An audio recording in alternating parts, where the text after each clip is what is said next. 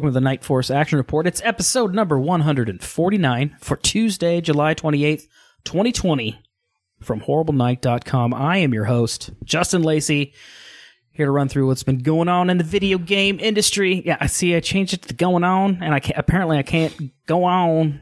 Go no. No, no. I don't like it. What is going on in the video game industry uh, with my co host, as always, Ryan Billingsley. Oi, governor. I, th- I thought it was more my southern- worst. my worst southern London, the South London, right? What if I, I have a what- southern accent and you have a British or you have a Cockney accent? What sport should we cover? Between like what would not fit? Should we Whew. Lots. badminton? Uh, we're also joined. Could be for the first time ever on Night Force Action Report. Mm-mm. Um, No, early on in my stint, Cole did a couple shows with us. but this one, uh, really, that's Yeah. probably when I promised him that it'd only be about forty-five minutes long. It was. It was. And then it was like two and a half hours long, and I said, no thanks. or it could be because he's unprofessional because he spoke before I said his name. But uh, Ryan said my name. I said I, I summoned him. I summoned the wild Cole. the never here Cole There we go. Hello. Why are you What here? accent? What what accent should I take on? so we can commentate a three man booth for field hockey. There we go. Nice pull. Gosh, I, th- I think just Canadian. I think it should be just really, All right. really subtle. Um, yeah, I think that I think that works. We're not going to talk about field Sounds hockey about tonight. Uh, we are going to talk about the Xbox Games Showcase 2020. Rumor is Xbox has studios that are making video games. We'll see about that. Uh, before we get there, Ryan, how you doing? What's going on? I'm good. Um, you know, I'm just uh riding that wave, but uh Which wave? There's- always, man. Things I'm spiking right now. all. So um kind of a kind of yeah, took me by surprise i don't give myself enough credit for i don't know like just how on I, I know we're all like living on the edge like just permanently now that's just kind of like our daily uh that's the new normal Mhm. it's just everybody's on the edge but i got a little choked up today when i saw the spurs video saying farewell to jan vertonghen our our long long predates my time with the Spurs by a Yeah. long time because he actually played at White Hart Lane, um, and they were already out of White Hart Lane by the time uh, I started started he started actually in following. 2012. Does that sound right? hmm Yeah, yeah, but um, You are he- not he- alone, good sir. yeah. It was um it was a cool video to watch. Um it was it was cool that a lot of those moments that they showed I was around for.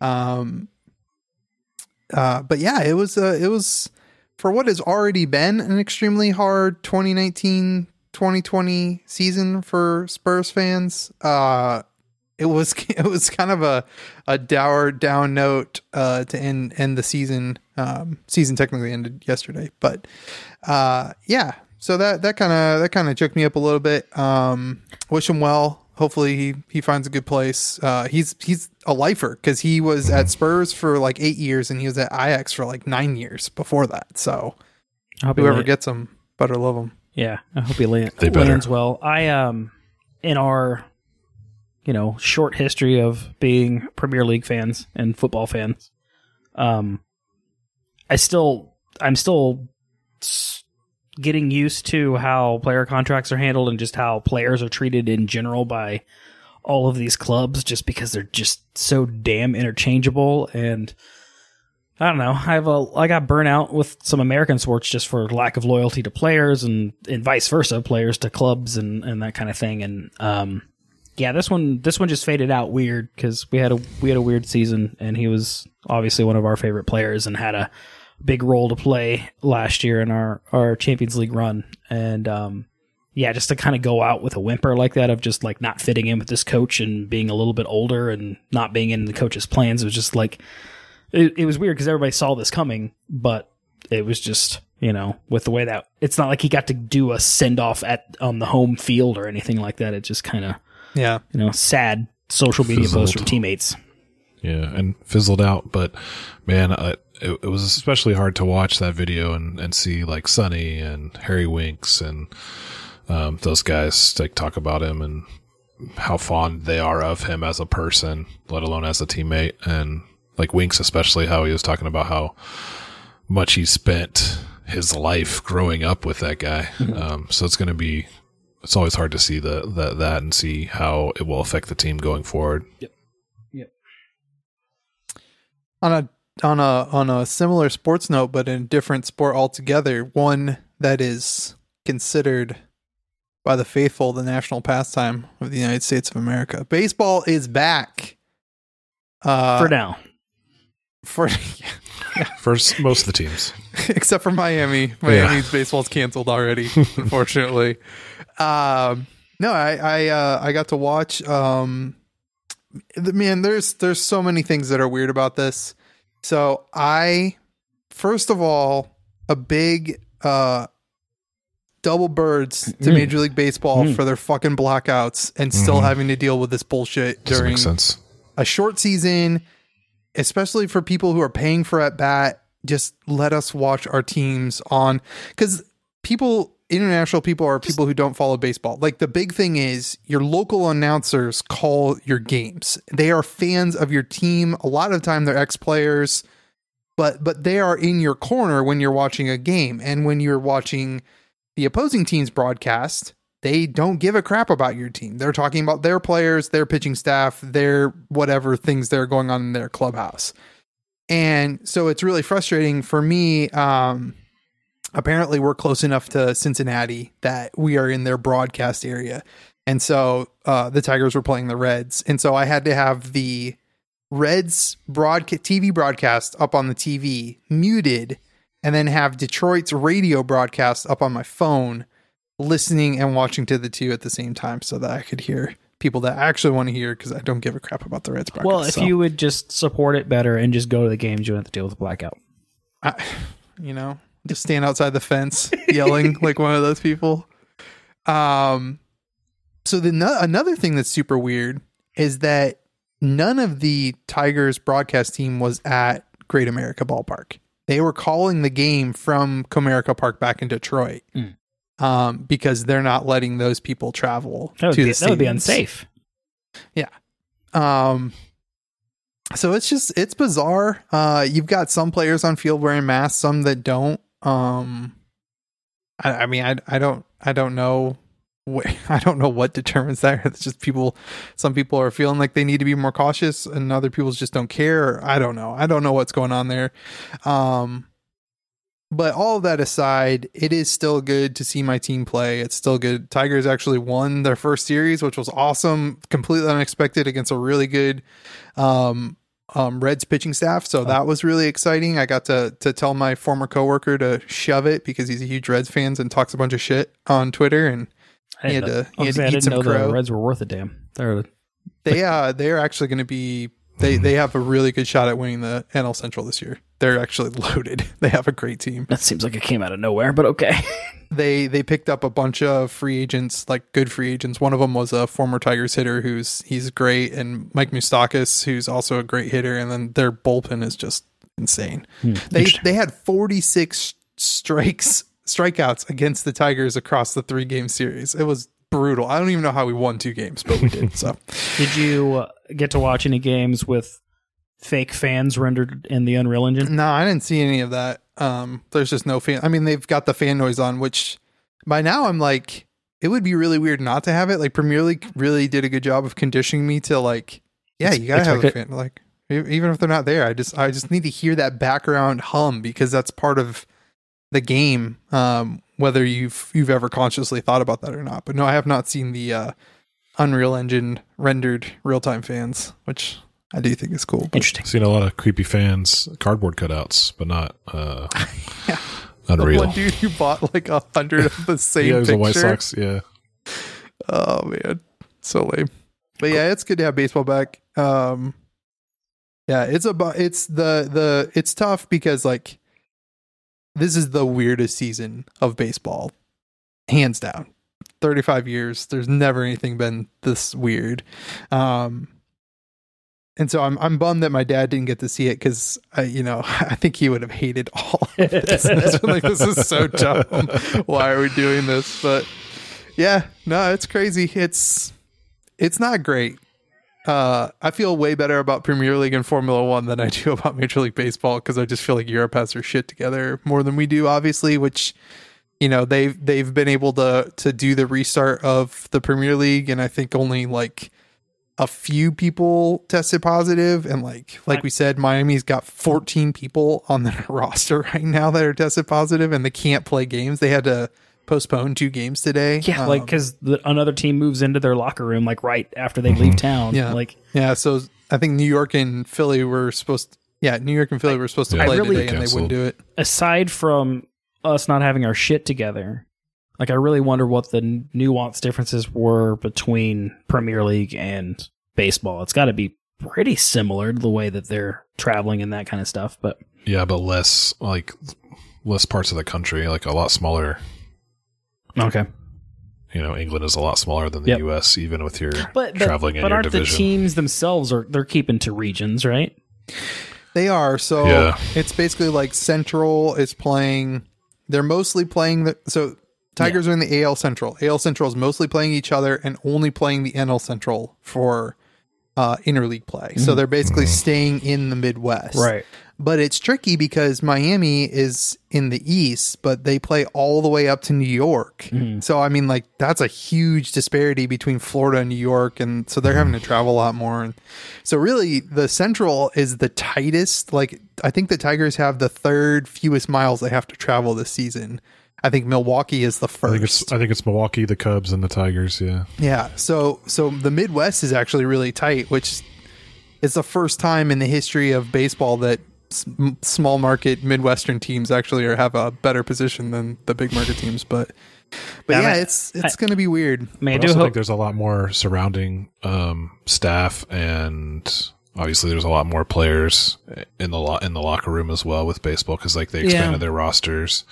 And I think there's just a lot more chances of of people catching the virus or passing the virus than there there was with uh, Yeah, and I, and I hope everybody gets out of this okay on the other side. But it is really fascinating just to watch how these different leagues are organized. You know, the NBA and the NHL bubble is just it is crazy to me. That is, but Yeah, uh, and then and they they're- hate it. well, And then, then- you have then you have people leaving and going to strip clubs Mhm. and trying to come back. Like, but at the same time, the NFL is like watching all of this to try to figure out what they're going to do. And you know, you've That's still got the- teams that think they're going to have people in the stands, and uh, but the, They've you know, been talking those- about that with baseball. That they think that like at some point in the season they'll have people in the stands. I'm like, we'll be lucky if we get the season done. Mhm. right. Forget fans. yeah, so yeah, football. Football, I feel like is going to be the one. You know, because like, jokes aside, baseball's been declining in popularity for for a while now.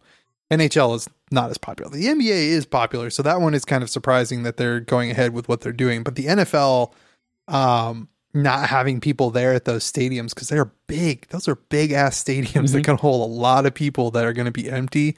I, I don't know. I don't know how that's. If baseball was freaking out about not having people in their stands, I, I don't know how they're going to do that. But And I, I think the NBA and the NHL get their seasons done. I think the M, the I think baseball does too. They just kind of it's limp short. through it. Yeah. I just I I feel like the NFL is going to start and then have to stop. I just like it just does not. And and they've been so bullish about it. They've so, they've like the entire pandemic with their season starting so later late in the year. They just assumed they would get to do this, and I just I I just think they're being really naive with it. So uh, and those teams are so huge. You talk about the traveling, the the extra people that travel with Major League Baseball teams. I mean, uh, football teams are giant. So um, I'm still curious what we're going to do about the Indy 500, which is supposed to happen next month. Uh, Yeah. we're, we're not in a good trajectory to have people No. crowding into the speedway. So we had a, we had a bad week here in the We Midwest. did. It was like because I think the week before all these states around us were having bad weeks, and I was like, well, I, Yep. don't, I don't- I don't know if you know how this works, but that means we're yeah. Anyway, uh, Cole, what you been up to? Uh, I've decided to rewatch all of The Wire. Just real Um, quick. Yeah, actually, it's taken me probably two months to get through it all. wow. Um, but it was a real I've been wanting to rewatch it for a while, and then realize it's a real interesting time in our country to be watching a uh, police based show. Um, and I think it was very eye opening in a way that it wasn't a, the first time around with how um, much the police in that show kind of lean into brutality and doing whatever they want to the corner kids and the hoppers and all the drug dealers and stuff. Um, and just the the graying of the lines of of le- what's legal and what's not, and throughout the show with the the docs and the politics and the the schools and and the newspaper and all that stuff. But it was uh it's a it's still an amazing show and there's a lot that I had forgotten about it since I haven't watched it in over 10 years probably or close to 10 years. Um it's just it's just uh, I recommend anybody who hasn't seen it or hasn't seen it in a while to to watch it again. Yeah, I was I was more curious because obviously my interest was was also peaked in the last couple months of that would be an interesting time to go back. But the show is so old, it's like can it still like can it still hold up to what what I think it is? And uh, apparently, yeah, apparently that's a yes. Yeah, I mean it's obviously dated and stuff in terms of like the cell phone usage. I mean they start with pagers and move into cell phones and But even they're just all fl- flip phones and stuff. But even but the content is still like on point, and I think it's very pertinent to what's going on. Because if Um, you if you think about just that era of HBO and um and that that level of television at that at that point, like they set the stage for what we enjoy today, and and it's like, as one of the kind of originators of the format of the like you know ten or twelve episode seasons and the hour long you know uh HBO content, um, kind of wondered if that would that would feel its age, but uh, didn't stand out to you. No, no, it felt like right, right alongside everything that we're Cool. kind of consuming these days. Like, um, I think it was the, right length for that show. I don't think you could have, Yeah.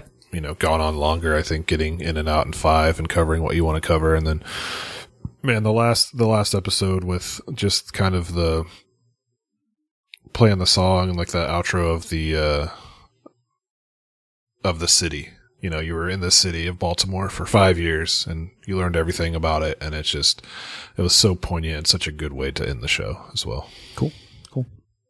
I um randomly um I don't know I don't know why I ended up watching Sin City, but I I had like flipping through all of my um options and I was curious to see if that that movie could still hold up. And I don't know, I think it does, but also I was I hadn't seen a Robert Rodriguez film in a long time. Forgot that he did it. I forgot like cuz it's I I was worried that um, Zack Snyder did it because it was around the time of like 300 and a lot of his movie experiments and Watchmen and um, but in, but when I saw Troublemaker Studios pop up at the beginning, I was like, oh yeah, this is fun. And then you realize right away like how much they adhered to the graphic novel, like the like he didn't really wa- write much dialogue for this. Like it's just straight off the page. And uh, yeah, I think you brought up Frank Miller uh, in the last week or so, Cole, and I think that put put it back on my radar. But I got halfway through it. I w- it was late, but I really enjoyed the you know the the Bruce Willis and the Mickey Rourke story uh, for sure. But it it visually still pops, and um, uh, also realized just how damn good Brittany Murphy was in that movie, and how um, I, I that had to be one of her last movies, but um, yeah, that was that was that that was actually sad to kind of realize like how short her career and her and her life was. But um, yeah, still the first Sin City seemed to seemed to hold up. Also, I traveled a bit last week, and uh, that required me to participate in uh, public airlines. Um, if you guys got any questions, I'm here to answer them. It was um, I was really nervous about it. I didn't I didn't want to do it. Like I don't recommend doing it. I had had to do it, and um, mainly people did keep to themselves. Uh, but we're just living in this era of like, you know, people know they should wear masks, but the organizations that have to enforce this don't really get to enforce it. So um, you're just it just seems like you're just waiting for somebody to to like confront you. It just, I mean, it also just seems like people that aren't wearing masks in these situations are looking for confrontation. And so it just feels like you're walking on eggshells in that, in that situation. Um, but in general, everybody had masks except for I saw one person that didn't have it in the airport or on the plane. And everybody kind of kept to themselves in the terminal. Like they, Who'd you fly with? I flew with Southwest.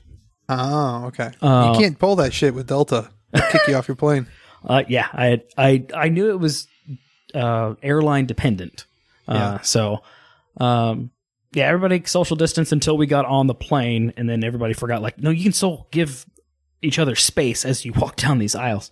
Um, and then way Southwest boards, you just pick your seat, and it was very much. I think they booked up to seventy five percent. I think my flight was like two thirds full, and it was. Um, don't use the middle seats unless you want to or have to. Like if you're traveling with a family, you want to keep everybody together. Um, and then, uh, so I sat by, I sat at the window and nobody sat in my row. Um, I was, there were these two people in front of me that when they sat down, they were together. But when they sat down, the one sat in the middle seat and the other one sat in the middle seat in the, in the row in front of them. And I was like, that's just like, I don't want anybody to sit with me either, but you're kind of being a dick about it. Um, um, but otherwise kind of, kind of uneventful. Um, I did, have a very scary moment where um, I, I took the snacks that they, they gave me and I took my mask off and was eating the snacks. And, you know, they're just like some Chex Mix thing. And I inhaled a little too deeply as I took a bite. And I about killed myself trying not to cough. it was, I was just so.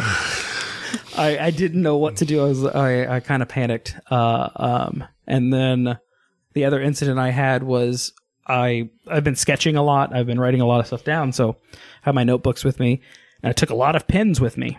And for the first time ever, I had a pin explode on me in the Oh, on the flight. I managed to contain it uh, pretty well, actually, and but I was still surprised. So then I, I I cleaned it all up as much as I could, and then I reached into my bag and got another pen. And it the furthest thought from from me at that point was that I would have another pen explode, and it totally exploded, and it was much worse because What I was even less prepared. Didn't like the cabin pressure or I, something? yeah, I think it was just that, uh, that maybe I hadn't used that type of pen before. I don't know what the what the because those first two were the same pen. I grabbed a third pen, looked at it very carefully, opened it very slowly. Everything seemed to be fine. And then as I turn it to start to write it, I kind of see it start to bubble up. I was like, "What the hell?" Uh, the fourth pen was fine, but uh, yeah, that second pen was, I don't know. I don't know what happened. I didn't like. I didn't feel anything in my head, like any like major pressure change. Um, but yeah, it was. Uh, that was the the worst part of the flight was my pins exploding. So, Wow. um, and then I just try to shower as often as possible, and I'm staying away from people for another uh, five or six days. So, but uh, yeah, that was that was that was exciting. Fun. Mm. Horrible night stuff. We've got Night Force Action Report every Monday night around 10 Eastern. For whatever reason, uh, we're we're early tonight, uh, live on Twitch TV slash Horrible Night. You can Well, catch the show reason. on Tuesdays through your podcast feeds and horriblenight.com. Um, and then we've got Ho Night Game Night uh, again this week, uh, alongside our ongoing uh, summer circuit for Indie Gaming League. We've got another match lined up for Thursday and maybe uh, another night this week as well. Um, and I think we'll probably try to get back into that Left 4 Dead too. We'll uh, we'll see what happens there. Um, and then catch our weekly playlists on our Instagram at horriblenight.com, all spelled out. That's it for housekeeping. So it's game time. Yeah, let's let's let's start with this. Um, we've heard you've heard our first impressions of Ghost of Tsushima uh, last week's on last week's show, but we have not talked to Cole about it at all. So I want to start with you and then and then see what Ryan's been up to. Gotcha. Yeah. So this is really the only game I've been playing lately. Um, and I haven't put a ton of time into it. Um, this other things got in the way this weekend, but, um, I am really, really enjoying it. As Ryan said last week. Um, I think the, my favorite part is just how fluid the combat is. Um, I, I love a bow and I will bow in every game if I if I get the opportunity to do that. Um, and I think this is just um, a great example of, of some good bow action.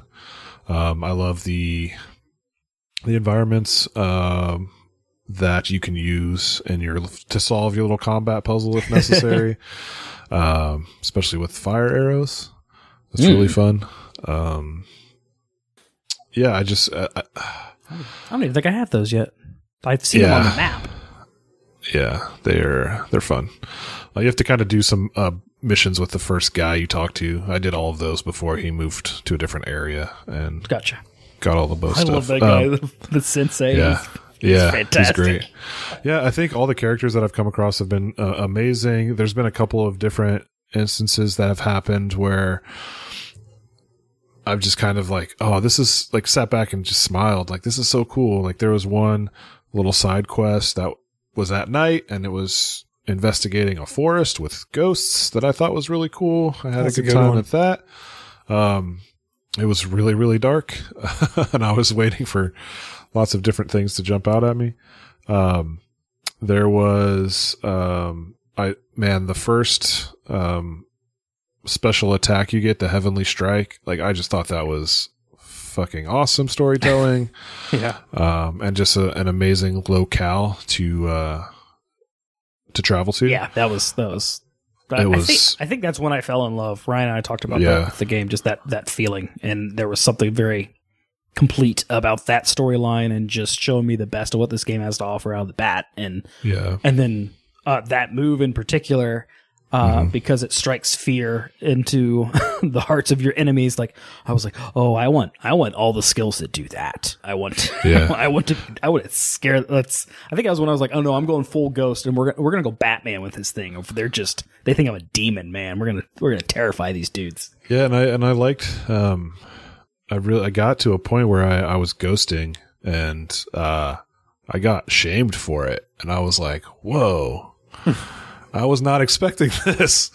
Um so I, I mean I think that's a cool just little bit of storytelling. But I've been talking to different people at work and listening to you guys on the podcast last week and it's it's so cool to hear to hear everybody's stories. Um that are different. I, and you always get that with open world games and stuff, but the, it's just like everybody is choosing to go in different directions, um, to start out. And one of my coworkers was like, he went for the armor first. And so he was telling me all about the armor and, uh, I was telling him about the bow because that was my focus. Um, but I, I just, man, I just love all the characters and, and just the, the different options that people are using to play through the game.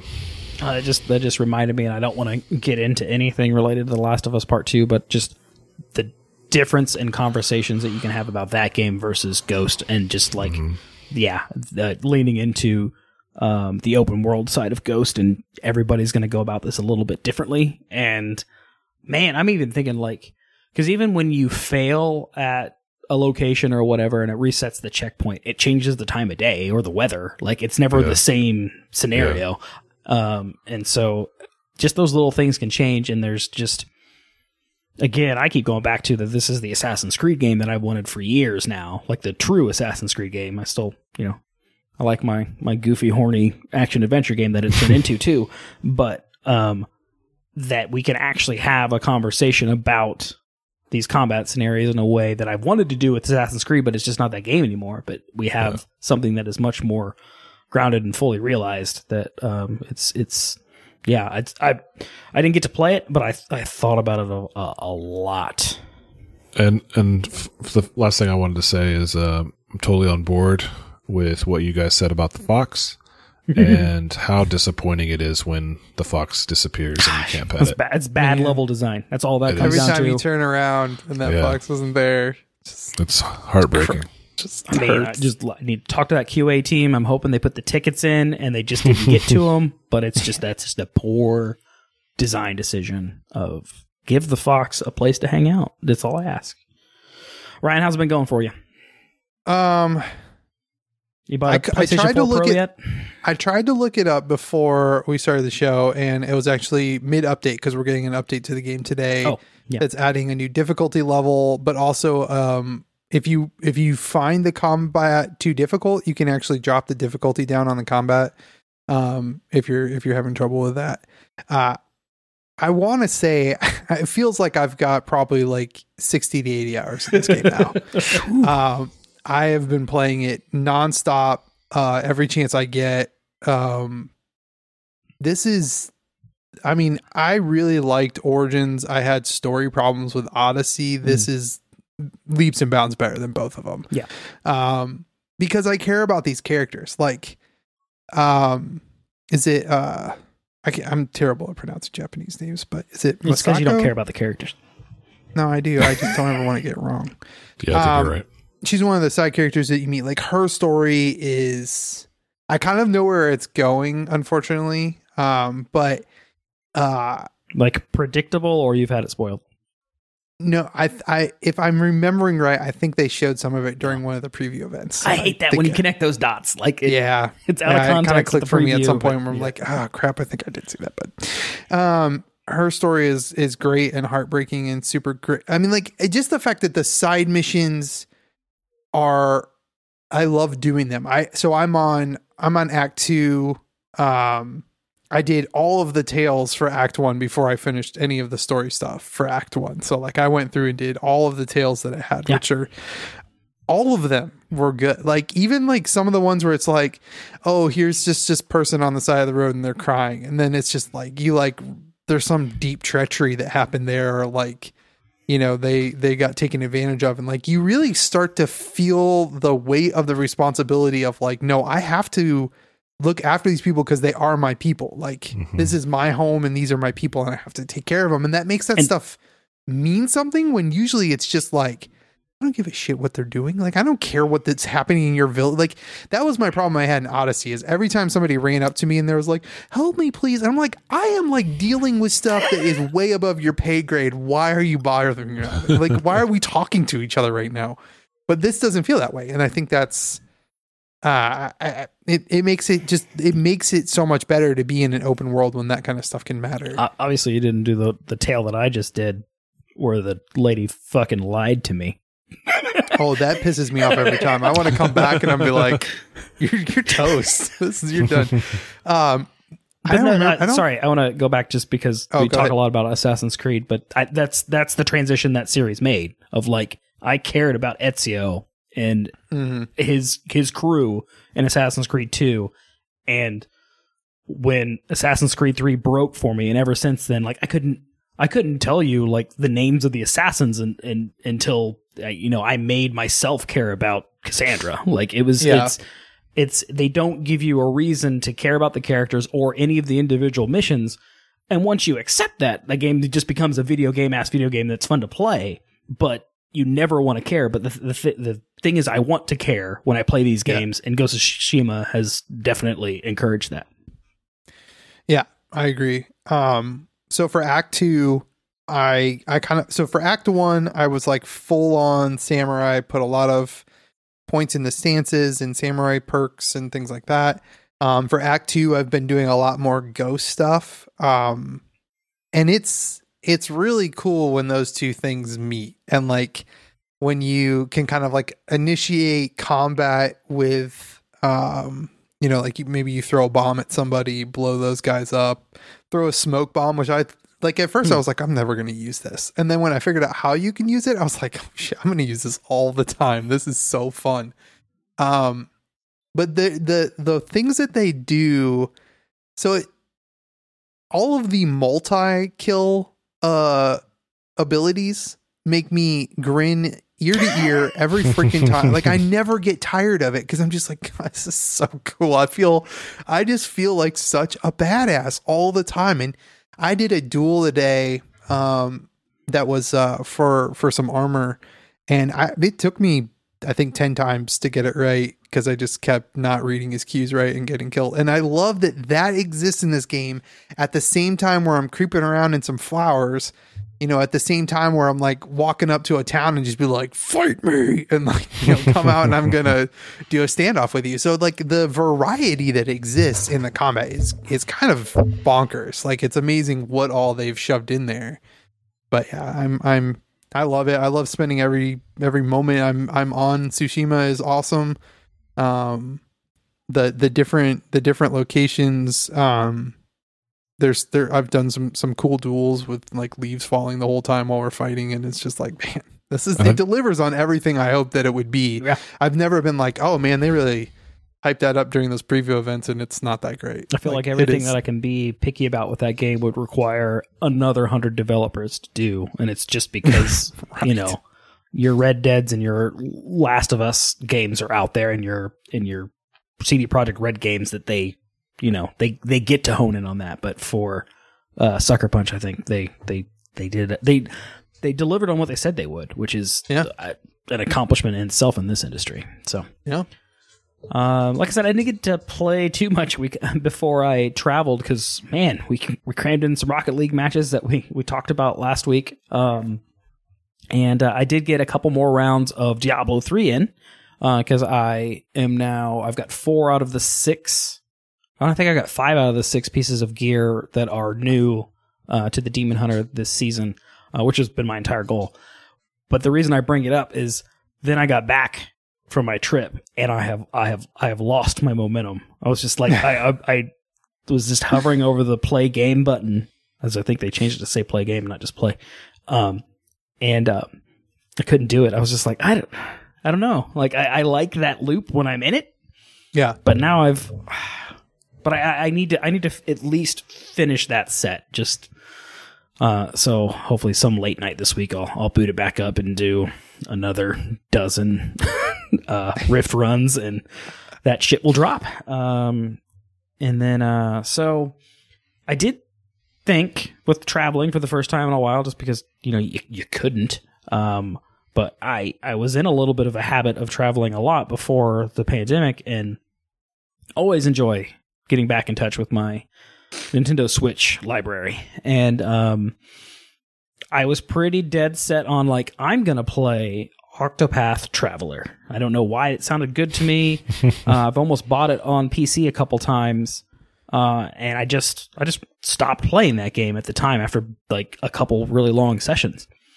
And I was like, nope, it'll be it'll be perfect. I'll just be I'll be in the mood for it. Uh, just pacing wise, it'll it'll be great. I didn't get through the intro. Just couldn't get through the dialogue boxes. And pretty similar to um, when I tried to play Persona 4 a couple weeks ago.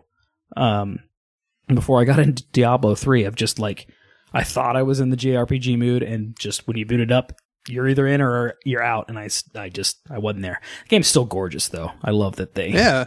It's a lot of reading though. It is a lot of reading. I, I forgot how much they voiced though, but um, yeah, it was just a little bit too daunting. And then I just, I don't know, I just putzed around on my library. I couldn't get anything to stick. Ended up playing River City Ransom for three hours through that uh, NES collection. Um, I st- it, uh, only because I remember renting that game a lot from Blockbuster. Um, and I remembered that I didn't know how to play it the first weekend because I just tried to play it like Double Dragon and didn't know that you need to go like spend your money and upgrade your character. I didn't know it was one of those. I was just trying to like uh run through it. Um and then uh no, I really got into it, got re- into eating everything and upgrading my skills, but like definitely had this itch to like find a strategy guide, but I was in airplane mode and cuz I wanted to see like okay, what thing do I actually need to buy to keep upgrading uh because I was just eating random food and getting random results, and I was like, I know there's a there's a, a quick way to do this, but at the same time, just I love the premise for that game of just walking through different blocks in the city, and every time you enter a, block or return to a block, a different gang it owns it, and you just beat all of them up, and nothing really sticks because the next time you come back to it is just a different gang. Um, but it it's its repetitiveness and its grind are still charming, and uh, yeah, then then I have Daft Punk running through my head every time I play it too. um, that was fun. I, I was I hadn't spent much time with. I don't know if you guys had played many NES or Super Nintendo games on your Switch. I have, Not really. What what has stuck with you, Cole? I play a lot of Mario Kart on the Super Nintendo. Oh yeah. We've played um, we've played a fair bit of that. Yeah. I have logged some hours in Super Mario World. I got Yeah, further in that game than I have in a long time trying to replay it. That game's pretty perfect. Yeah. Just gets hard. Yeah. All right, let's move on to game chumps. Uh, what's going on in the industry that you want to change right now, Cole? This has been going on for a while, uh, years even. Um, and it might have been cool at one point, but it's, it's no longer cool. Uh, the taking of songs that we all know and love and then slowing them down and X. make him make him going too, to yes. give it to you. yeah. Slowing them down and making them not even make any damn sense.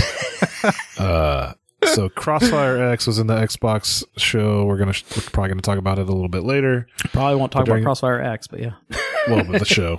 But the trailer had dmx is x gonna give it to you in like slow piano echoey Gears sadness ballad thing. Also, I don't and think it was get, just like what the fuck? I don't think you get to make that joke in 2020. We got we made that joke plenty again in 2019 because of Resident Evil 2. yeah. Uh, so I don't appreciate um, I don't appreciate the selection either. yeah. I I, mean, I- like it didn't occur to me like at first I was just like what are these lyrics? These lyrics are so oh. No. No. Who what boardroom? First of all you need to fire everybody in that room that was like that's a great idea. We should totally do that. People will think that's funny. Like no that's sad. That's really sad and stupid and don't do it I mean, you just cut the trailer to the actual DMX song.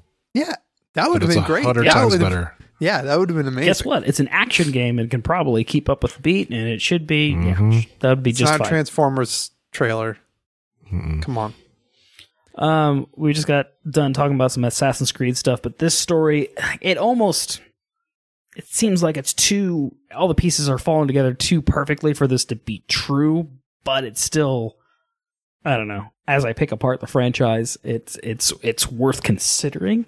Um, basically there's a new report um that claims uh, Assassin's Creed developers were pressured into minimizing the female protagonists. Because if you remember, uh, back in the transition to the new consoles, to the Xbox One and PlayStation 4, we had Assassin's Creed Unity um, that had a multiplayer mode and had uh, female assassins in the game, but you weren't able to play as them in multiplayer mode because of that famous quote that it just takes too long to animate the female body. Uh, I believe I believe the dude that said that is one of the dudes that has since been uh, let go or or moved to another position because he's a douchebag. Um, so that's where we start because as the games after that, um, where you started actually having uh, female protagonists kind of stand out in the story, uh, starting with uh, I always forget the name of this one, Assassin's Creed Syndicate, uh, which had the the twins starring as the twins, but the original story was supposed to focus more on Evie, um, and they ended up uh, not they, they skewed it more towards uh, Jacob, uh, and then the next game in this series is Assassin's Creed Origins, where everybody when you play this game, I mean, Bay- Bayek is fantastic. He's a great assassin. He's a, one- he was my favorite assassin after Ezio. Uh, it's been a while since I liked liked one of the lead characters, but Aya was the she was the star. Like she, I Yeah, wanted, she I could not wait to play as her. And apparently, like at one point, you're supposed to play as her a lot, and they pared that back. Um, and then originally in Assassin's Creed Odyssey, it was just gonna be Cassandra. There was no Alexios, and Well, that Uh, would have been better. yeah, uh, nobody likes Alexios. Who plays as Alexios? That's that's a sh- that's like a uh, test that you can like. Who'd you play as? You're probably a psychopath. uh, and then we've seen Valhalla, where you'll be able to change uh, gender at any point in the game, and and um, but you know, looking at all the other problems within Ubisoft, uh, a lot of this makes sense, but I, it's just it's it's really frustrating to look back on those games. And Evie was a star in Syndicate, uh, it, but at the same time. I couldn't wait to play as Aya, and I wished like she had been the character uh, throughout all that. So um, I don't know. I don't know if this is this is true, but it's still more Ubisoft troubling history.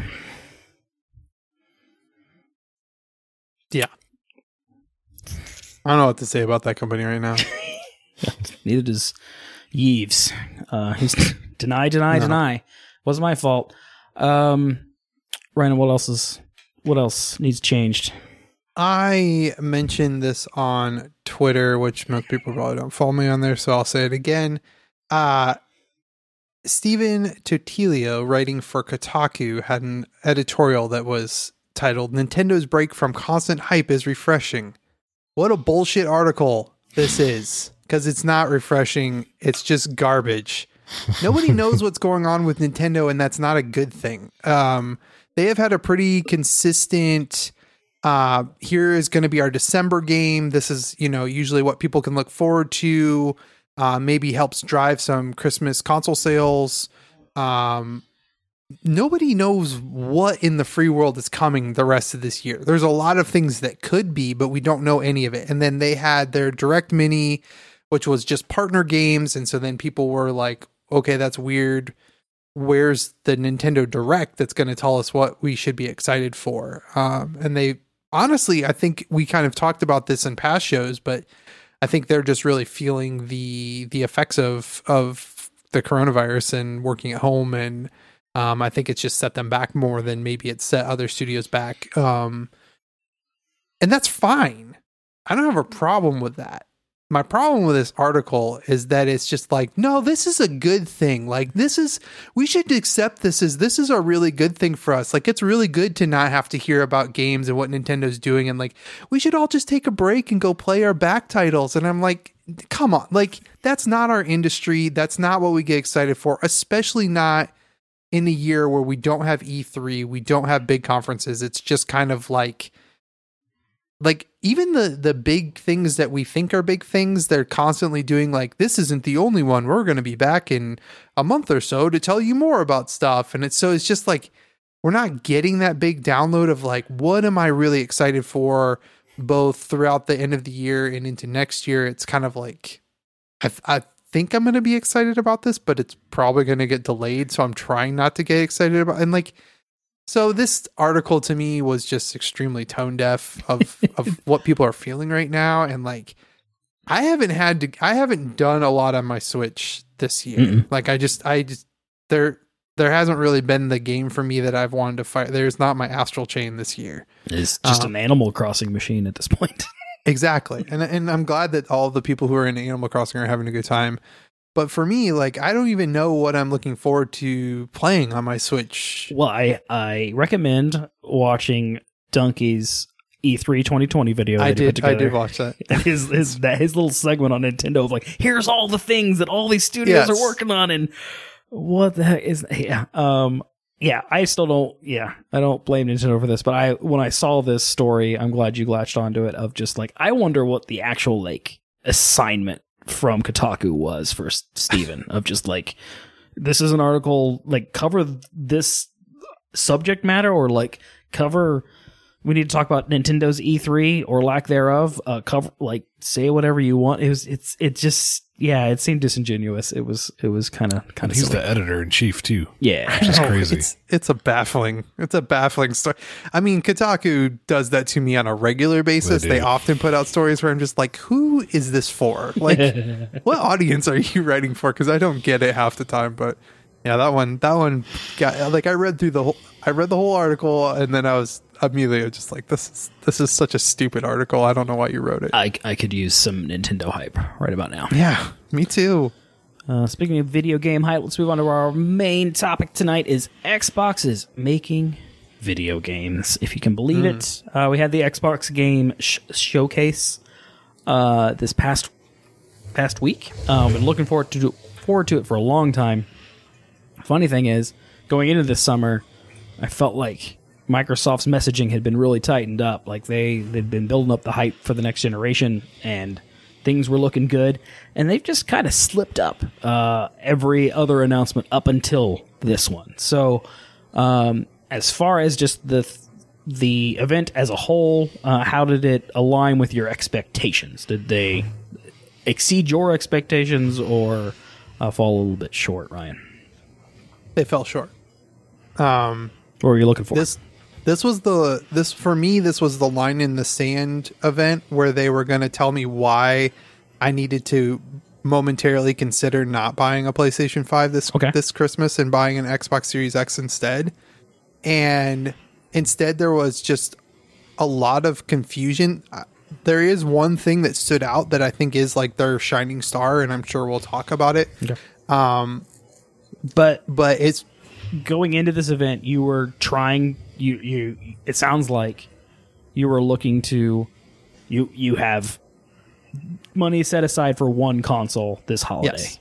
Yes. and um, but 'cause also I'm on the other side, probably side, going to rebuild my PC. Right. Um, I was going to say how how the you know the Xbox kind of crosses lines with um, um I think that's great. your PC. Like, yeah, no, I think that's great. And and and and if coming away from this, I was more sure that I needed to re or build a new PC than I was at all about buying another Xbox. Okay. Like like that they're making that decision very easy for me and that's good. I think that's great. I think it's awesome that they're just like they're all our platforms, so who cares? Like play it on whatever. I like that. I'm really I'm really happy about that. Um Cole. I just but yeah. Ryan, sorry. Go, no, go ahead. Cole, like as far as what you were looking for from this, where'd they land? I didn't really have any crazy expectations for them. Like, I, I feel like if we would have known more about what to expect, um, if it was going to be kind of blow your socks off kind of shit, I think stuff would have leaked out or we would have, they would have announced it ahead of time separately from this event. Um, so my, I was pretty flatline on my expectations. Um, there was some stuff that I am excited about, um, that I saw in there, want to know more about. Um, but for the most part, it was just like, oh, here's a bunch of games that I'm going to play on my PC. i I mean, I'm not buying an Xbox. Okay. Like, Yeah. So I, I- if if I already have a gaming PC, I already subscribe to Game Pass. I these are just new games coming to my PC. Not I, have no interest in buying a Series X at all. Um, I think they pretty much met my expectations, other than I really was looking for not only a next gen Halo, but like the new Halo, the reimagining of Halo, the modernization of Halo, something to be excited about with Halo. So I put a lot of pressure on that, and um. Yeah, I, I got I got some more Halo, some bigger Halo, some smooth That's a. Halo ass Some Halo may- game. Some maybe open world Halo, maybe. I mean, you got Is a it? map. It's got a map. got some knows? objectives. Yep, it might be Gears of War Five I open mean, world. You know what? You know what? It, it reminded me. It reminded me of Gears of War Four. Like as far as this is that moment of like they do have a big plan and a big vision, but we also got to put a game out right now, and Yeah, uh, that's kind of what it reminded me of as far as its its bar. So that that set a weird tone to because they they opened with it and they had to, and it just didn't blow the doors off. Um, but the rest of the rest of the ride was fine. Of just like I I think they have a lot of creative studios. I think they're going to try some new things. I don't think all of them will land, but they also know that and don't care. Uh, I was kind of hoping that something else would grab me, um, and nothing, nothing like system seller wise grab me. But it's like this is a solid lineup to continue my Xbox Game Pass subscription on whatever I'm going to play it on. Because I also view like, you know, in a year or so, I don't mind upgrading my Xbox. I don't necessarily use it all the time, but I like having that console around. So, uh, but I don't see a reason, you know, there's no reason to buy an Xbox Series X this holiday when there are exclusive PlayStation 5 experiences that I will want and require that system for versus all of these experiences I can continue uh, on my PC. So they didn't sell me But- hardware, but they sold that Game Pass subscription for a while longer. Here's my thing. First of all, I don't understand why they get such a low bar. Because let's just imagine none of those games are coming to Windows PC. Are you really going to go out and buy a Series X over a PS5 this Christmas if you can only buy one? no. Like, what did they show besides if you are just a like you really are psyched about Halo Infinite?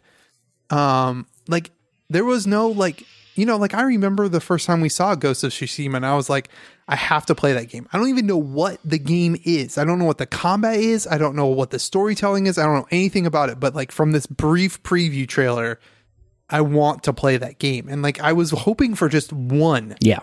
One moment of that from something that was new from all these studios that they've acquired and there was just Well, there wasn't like it, it was like you said like my game pass subscription is just getting value upon value and i'm i'm i think that's great and i think that is something we should definitely talk about because it's it's a huge deal but i was just hoping for this that one thing that was going to be like oh damn that's cool. That's something that it's going to set them apart and i just didn't i didn't see it well, it's definitely not coming out in 2020 either. Like a lot of the even the stuff that has a lot of potential, like yeah um, like even like Fable, it's like, yeah, that's cool. They're making a new Fable game, but like, I don't. That that's not going to do it. Like, I was No. pretty excited for that. Only because Playground Games gets to take a swing at it. They've been doing the Forza Horizon series and made some. I'm like, this isn't Peter Molyneux. Like, this is yeah, this is a team that like went out of their way to make a pitch to make a new Fable game, and it's just the we've been making all these racing games, so we have this awesome idea for Fable, and they're gonna get the like. I'm I hope that they get to see that through, and that it they had some weird vision for it that that you know we'll see it in three years. I don't know, Well, like and I wish yeah. we got a little bit more of their vision. Yeah. Like we got a- a short little trailer that didn't really do anything. that that fairy died. Yeah. um all right so what i guess what did stand out in a good way um if like w- what was your kind of shining moment either either one of you I mean, the, I'm the thing I'm most looking forward to is Forza Motorsport coming back. Like, I I love that series. I think it's a great franchise. I think, um, you know, back on the 360, I started diverting. I I played the crap out of Gran Turismo when I had my PS2. And then when that next generation came, Forza was the game that I ended up playing a lot more, and and I really like it. So, um, yeah, I mean, again, I, I can't wait to play that on my PC. But, but it's still it's cool that they're gonna, you know, I hope they do something cool with that franchise. Like, because I think Horizon, Forza Horizon was this latest edition of it. I love, and I'm honestly, it's probably one of the things I'm the most mad that I don't play more because even when I fired it up for like a brief moment, I'm like, I like this game. Yeah, this seems fun. Um, and so I hope that they do some cool things. I'm curious what their like esports plans are because Gran Turismo's kind of been killing it in that regard. They have a really good uh a league that they're doing right now. Hmm. Um, so yeah, I'm just I'm I'm curious how that stuff is all going to shake down, but I, am excited about that. Game. i don't care about forza motorsport but what got my attention was they dropped the number there this sounds Mhm. like a new beginning and i know from uh, discussions around when Forza Horizon the 4 launched that we knew that Forza Motorsport 8 was not immediately behind it. Like that team Mhm. got to go back to the drawing board a bit uh, to consider the new generation. So I'm curious to see what they did with that extra time and to see um, if this is a leap forward for that franchise, which would be awesome if if they can pull that off. So Yeah. that's cool. Anything stand out to you, Cole? Yeah, a couple things. Um, I'm really, I really, I mean, and I, I just shot, just shit on over the, all over the Fable glimpse, but um, I'm excited for Avowed, what Yeah. it, Obsidian's RPG, um, and there was nothing there either, really. 20, 2026. yeah, um, I just I like that studio a lot, and I think they're doing a lot of Yeah. good, cool things. Even their, what was the other game they showed? Ground, Oh. was that Grounded? Grounded, yeah, which That's was not that's not Obsidian. Oh, that is Obsidian. You're right. It yeah, is. and it's a different take. I mean, we'll see what they will do with how- that, but it's interesting. That's, That's how they a- followed that trailer. They were like, "Oh, Yeah. and we are working on an RPG," and then they showed it out. But yeah, That- Grounded that's- looks Um, cool. That's this week, right? Yeah, And Yeah, I then, think so. uh, I mean, they had three announcements because then they're doing DLC for Outer Worlds too. Yeah. Right. Yeah. Yep.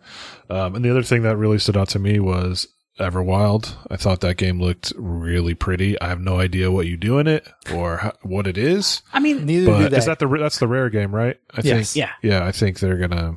So that would be Make it great. that was the one that stood out to me as well. Um, and I'm excited for Fable, and I'll talk about another game. But Everwild, if again, if they deliver on it, I thought it looked really neat as far as like a Monster Hunter style world where you're actually taking care of the world and taking care of the monsters. Because we've we've talked briefly about like at some point, like you kill enough of those monsters in Monster Hunter World, you kind of feel like the bad guy of just Yeah. like.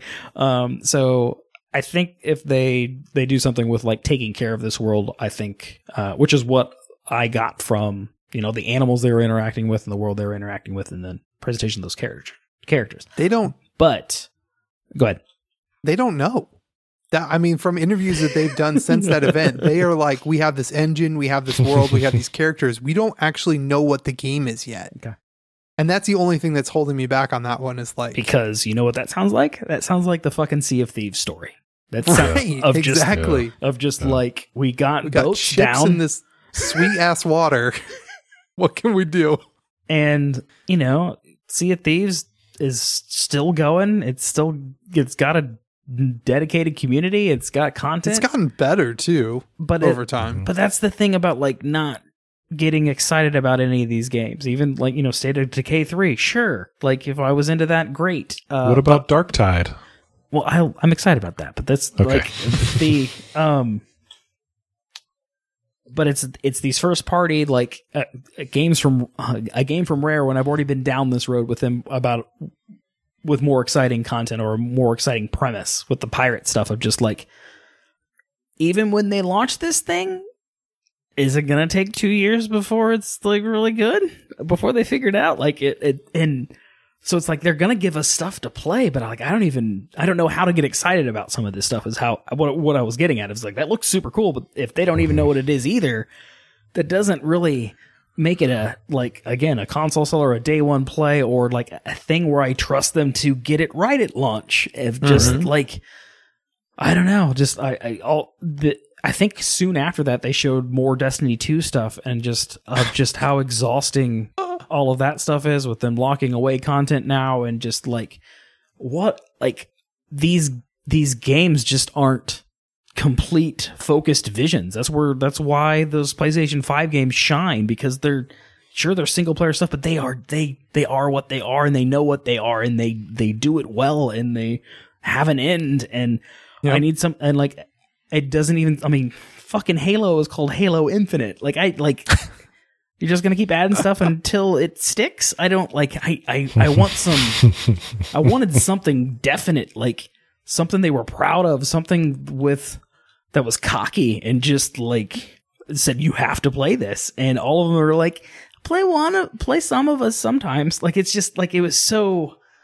Uh, it's all so safe. It's all. It's all just like none of them. None of them feel like they have to. uh I don't know, take our breath away or or get our attention. It's uh, Do you think that? Do you think that's a part of like the I think thinking behind Game Pass? Uh-huh. Then, I think I think it's sure. Oh, it's cover for sure.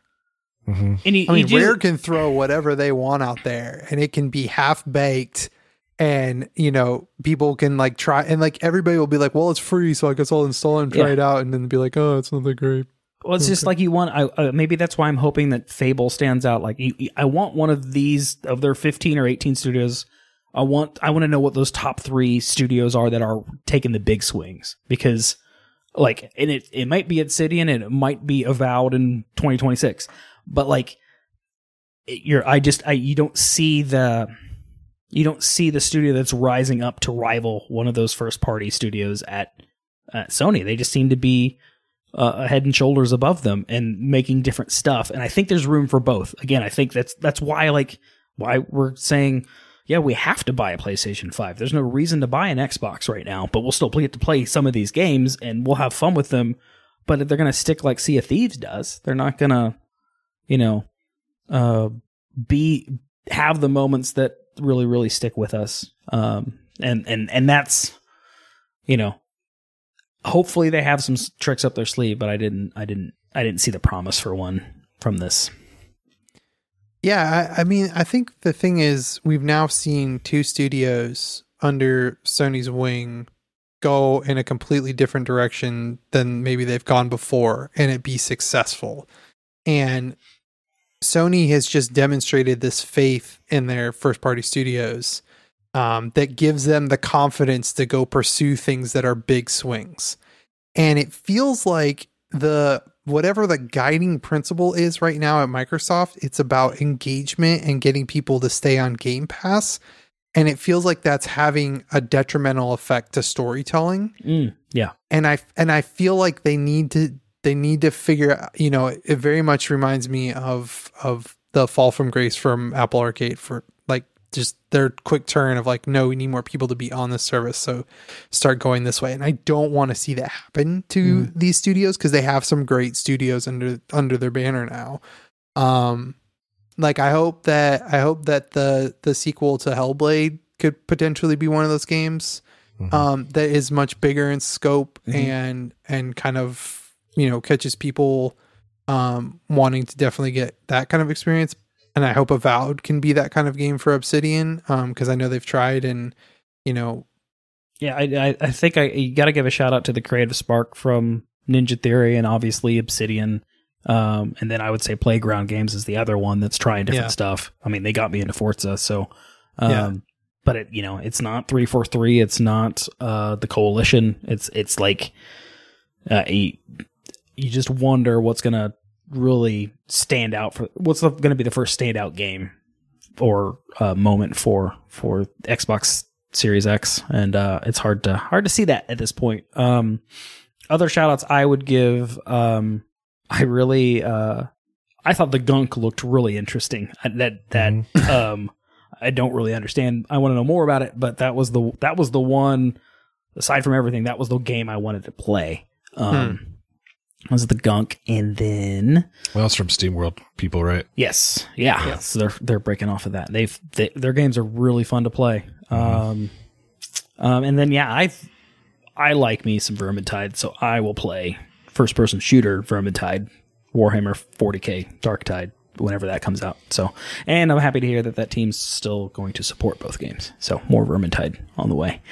Um, yeah, those are the oh, and I thought I thought having Stalker 2 on an Xbox show was kind of mind boggling. Like that, that is just such a PC ass PC game that uh, it showing up uh, during an Xbox event is is just so weird. Um, I don't really have much faith in that game coming out anytime soon. Um, but uh, that was that was the other thing that kind of stood out to me. Um, all right, I think. Uh, any final Xbox words? Or do you think we've got it covered? Well, no, I, I do want to make sure uh, I said a lot of negative things, but I do want to make sure that I say that Game Pass is one of the most interesting business ideas happening in video games right now. Um, you know, there's so much value in that subscription. Um, it seems like they're they're kind of tweaking some things, especially getting rid of annual Xbox Gold subscriptions. Um, it'll be curious, you know, to see where that kind of stuff shakes out this fall.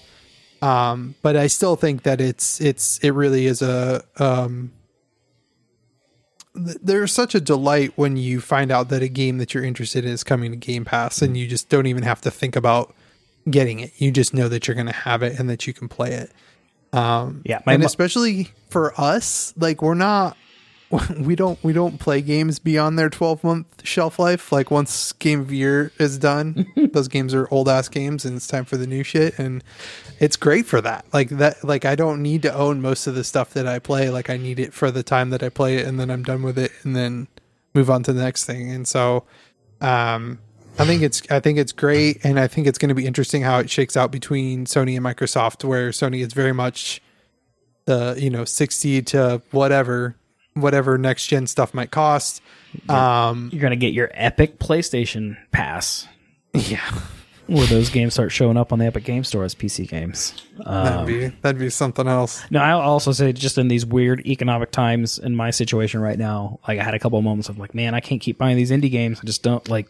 It's not a smart move. I want to play this stuff, and then they're showing up on Game Pass, and I'm getting Yeah. to. I was like, oh, wait, I'd like. It's actually changing my thought process to look there first before I immediately jump to Steam. But um, uh, yeah, that's still they are building up the value for that, and and as yeah, as long as these studios can pump out, that, that's not a bad thing. If those studios can can continue to um, increase the value of that service as well. So, um, but you yeah, it's interesting that you brought that up as far as like when I went and rewatched this thing uh, without our hype crew around it when we were watching it live, just seeing you know the earnestness behind Phil and Phil Spencer and how much he believes in this new box and Xbox as a service and um, you know, it's been a long ride for them to get here, and I hope they, you know, hope they have more tricks up their sleeve and uh, can can make this a success. But um, at one point, he was talking about Game Pass being like everywhere.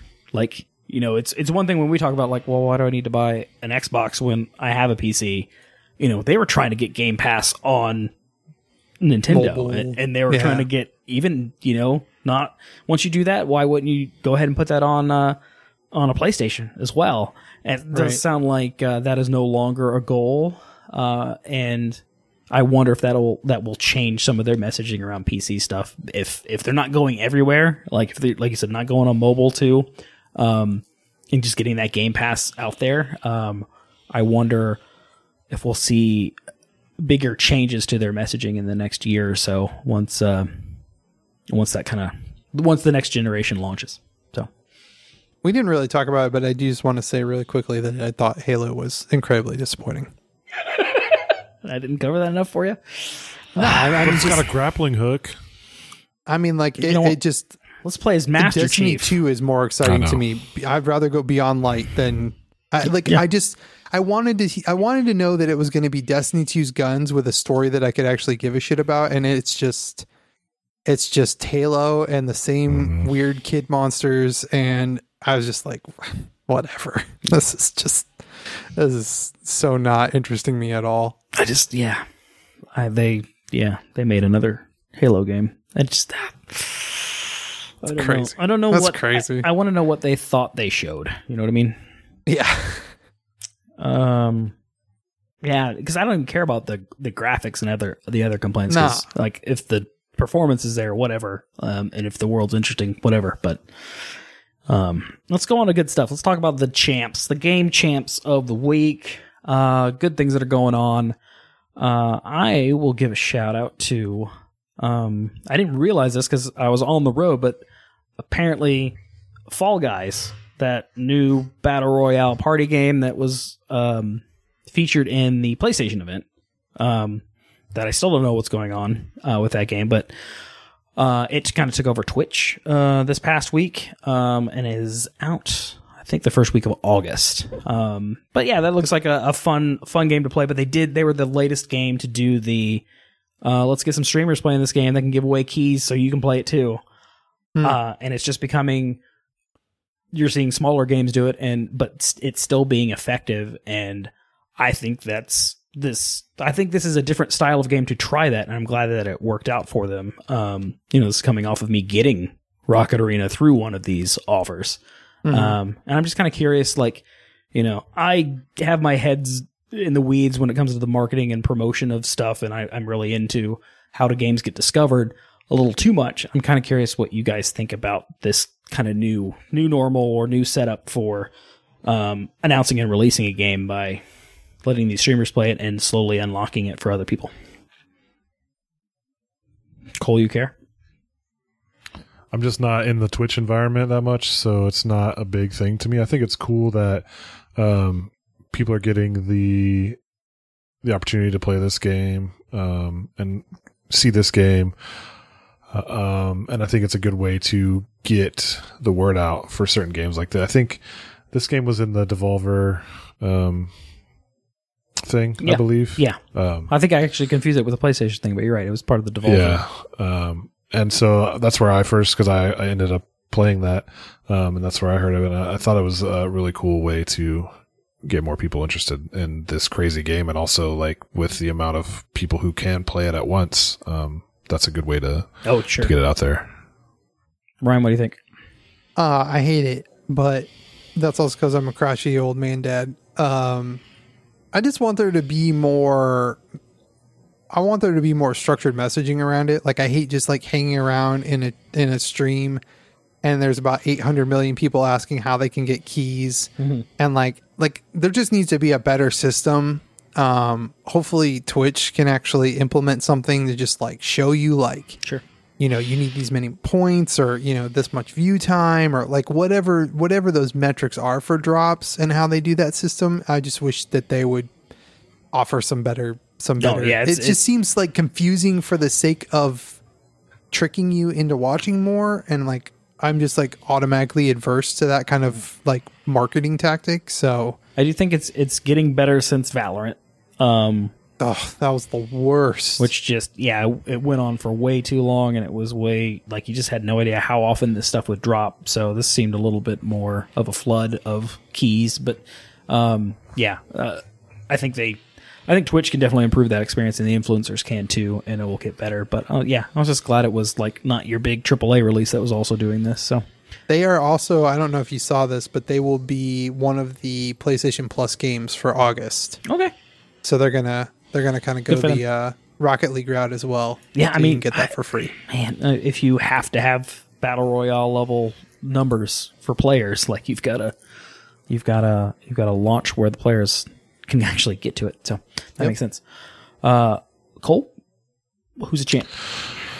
Um, well, I don't know if it's the champ yet because it's not out, but and I and I really don't know what G4 looks like in 2021 as a television network and or a channel on YouTube. A lot of people seem to be excited about it, and I was trying to figure out what is But- what is G four. and I don't know if if Sessler and Morgan Webb are the people we want to hear from in Yeah. 2021 either.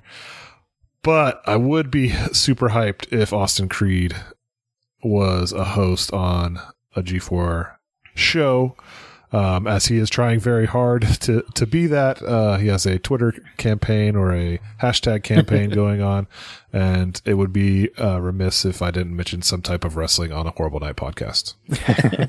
I mean, they, it, depending on the format of G4, whether hopefully it's not just like an hour show they call G4, but if it's a 24 Yeah. hour network, they need some content and uh, Yeah. yeah. slotting in some up, up, down, down on a weekly Mm-hmm. basis. That's not a bad way to go. I definitely don't think this is going to be like a channel you get with your cable package. I don't think like so this will be. I forget who the parent company is that owns. I don't know. Peacock needs shit. Like, like you know No, what I I, mean? Like, think it have all might the- be like Comcast or something that owns it. So Okay. like Peacock would be a, a natural fit for it. um, but yeah, I mean, I don't know. Like, I think the thing that they could do with this, hopefully, is have some game content that has some more money thrown at it, so that you can like, you know, go get Danny O'Dwyer and do like a Noclip, like Mhm. you know, thirty for thirty, and Mm. like like do Mm. some really big piece, you know. Like, like, do the stuff that's harder to do when you're just like raising Patreon So money. you want some video game dad content? Yeah. If I'm watching Peacock TV, I guess I mean it make that that would make sense though. Like otherwise, you don't need the G4 name. Like if you're going to appeal No. to a new audience, they don't give a shit. But yeah, 12 year olds don't know what the hell G4 is and don't care. That's that's for us. This, I mean, the people who I saw who were excited about it are all like 30 somethings who are just like, yeah, oh, and man, Leo, Leo G4. Laporte needs a show. Yeah, yeah, that'd be awesome. He's got to be like 70 years old now. I know, right? Ryan, what you got? Uh, just a real quick one. Um, but I was just really um, we've we've talked about a little bit when we talked about our uh, first impressions of Ghosts, but um, the Japanese audience has really been taking to this game, and that's kind of always something that you're worried about when uh, a company that's not a Oh, Japanese yeah. developer is making a game about a country and how those people are going to react to that. And they've been very positive, so much so that um, the game is selling tremendously well in Japan, and uh, PlayStation Japan has kind of been warned that they didn't make enough of the game, uh, and they're having trouble keeping stock, and that is a great thing. So. Um, I'm I'm super pumped to see Sucker Punch have success in Japan. I just think that is is a testament to the work that they did um, in order to make this um, an accurate portrayal of of this feudal Japan um, that they've designed. So super cool, and I'm, I'm glad to see that it's doing so well over there. Just uh, let's give me some uh, Jap- Japanese lip sync, please. That's all I need. Yes, that would be a great patch. I'm, I'm waiting for yeah, that that's got to be. They got to be thrilled with that news and it that it's Yeah. just selling well in general is awesome. So. Uh, let's get out of here with the hype train. What did I pick up on? Uh, I think I need to play that Carrion game. Uh, there've been some fun reviews of that game. I thought it was going to be too horror based, but uh, it seems like it's fun to just kind of mess with those soldiers and do the thing stuff. Um, Risk of Rain 2 is out on August 11th. Did you play any of that in early access, Ryan? No, I didn't. I, mean, I have not played it in like a year, so I'll be curious to see how it's coming together. Uh, Final Fantasy 14 continues to just add value to uh, playing that game because now its free trial includes the first expansion, which is not what you can say about uh, what you get for free out of World of Warcraft. So um, I keep. The game intimi- intimidates me. Yeah, yeah. I'd have to jump in with a big group. Um, Jet Set Radio fans should pay attention to Bomb Rush Cyberfunk. That's got the impo- composer from Jet Set Radio. So uh, shout out to And- that. Stylistically, is is a spiritual successor in every sense of the word. Um, some releases this week. Uh, talk about Grounded is out on Xbox and PC and Game Pass. So we might we might mess with that because why not? Yeah, Because we we, can. Yeah. Um, my favorite VR experience uh, is now out for PlayStation VR this week. Uh, Pistol Whip is coming to PlayStation VR. oh, Um, nice. And then there was a cool like tactical game that has a lot of style, look very anime. Uh, but it's got that that color palette of just it's all black and white except for red. Like it's got some you know some when the when blood and damage stand out in it. Um, but yeah, I kind of had an X, XCOM vibe. Uh, but uh, indie game that kind of popped up when I was digging through things. And then I want to know more about Blightbound. It's from Ronimo Games, uh, the makers of Awesomenauts, and it's got some Diablo in it, a lot of co-op dungeon crawling, it, kind of a funky art style that uh, Josh Lee does not like. I'm not I'm not warming up to it either, but um, it's out on early access this week, and I'm gonna try to find a way to check that out. Um, as far as what you're excited for, Cole, what'd you dig up? Yeah, so there was a, a article last week that a spiritual successor to Suikoden um, was going to be launched on Kickstarter, and I was got I got really excited because that was one of my favorite games um, on the PlayStation era, one and two, and a lot of the original creators of um, that game series was is involved, and it's called Eiyuden Chronicle. I guess I don't know how to say Suikoden. Well, it's so only I I'll don't say it took us a to say- decade to know how to say yeah, Suikoden. Suikoden. um, Eu- Eiyuden, Eiyuden Chronicle. Um, it was funded in two hours. That's a good sign. Um, Nice. so a lot of people are, are hyped for it. It's it's not supposed to come out in, for another two years, but um, I just Alright. thought it was cool that um, some of the art that they had showed in the on the Kickstarter um, looked very interesting and a lot of callbacks to the original franchise. So, and I and I texted um, Nathan Moses, who is a huge fan of that series, and I wanted to read uh, what he said to me Okay. um he's he's he he played he did a little play with his wife and his, his wife says what do you want for christmas nathan? I want to help crowdfund a game at $1200 so i can play golf and have dinner with the creators then get an awesome signed copy if they create it. And she says wait if they create it you mean there's a chance that we give them a fuck ton of money and they don't deliver? Uh yeah. She says get out of my house. So that's how much uh he loves that series. That's a good investment. Oh, I mean, you still get golf and get to hang out with him. yeah. Like they, yeah, that'd be weird. Like as long as this is is this contingent on the game coming out, or, or can we just go play golf and Right. talk about Right. Suikoden? right Uh, next bit, big release I'm looking forward to, forward to still is uh, Horizon Zero Dawn on PC. Um, and then I'm debating on I need to get back to The Witcher because I got deep into that and then took a break for Last of Us. Uh, but all that is after after more Ghost. So you okay with that? That Ryan? is the most hilarious thing I have ever seen in my life. Mr. Open World Overload can barely play one open world game a year, and you're going to play three of them. I don't think so. no, I'm prioritizing Ghost over both of those. Is what I'm Uh, That's saying. good. I'm But- glad to hear that. Uh, yeah, I'm just playing Ghost. I'm going to play Ghost until there literally is nothing left for me to do. And then I'll, I bet you play it twice. hopefully Cyberpunk is out by then. I bet you play it twice. I bet you do a different Samurai Ghost mix, but also play in the Kurosawa mode. I have. I think I'm going to do that when PS5 comes out That's a good call. That's a good call. because I am still rocking that OG PS4, and I know that it could be a little bit prettier than it is. now. Yeah, you're finding bugs for the developers on that thing, I think. You bet. Uh, that's going to do it for the show. Cole, it was nice hanging out with you, man. Yeah. Yeah, yeah. Thanks for letting me uh, jump in last minute. Thanks, everybody, for hanging out tonight. We will catch you again next week. Bye.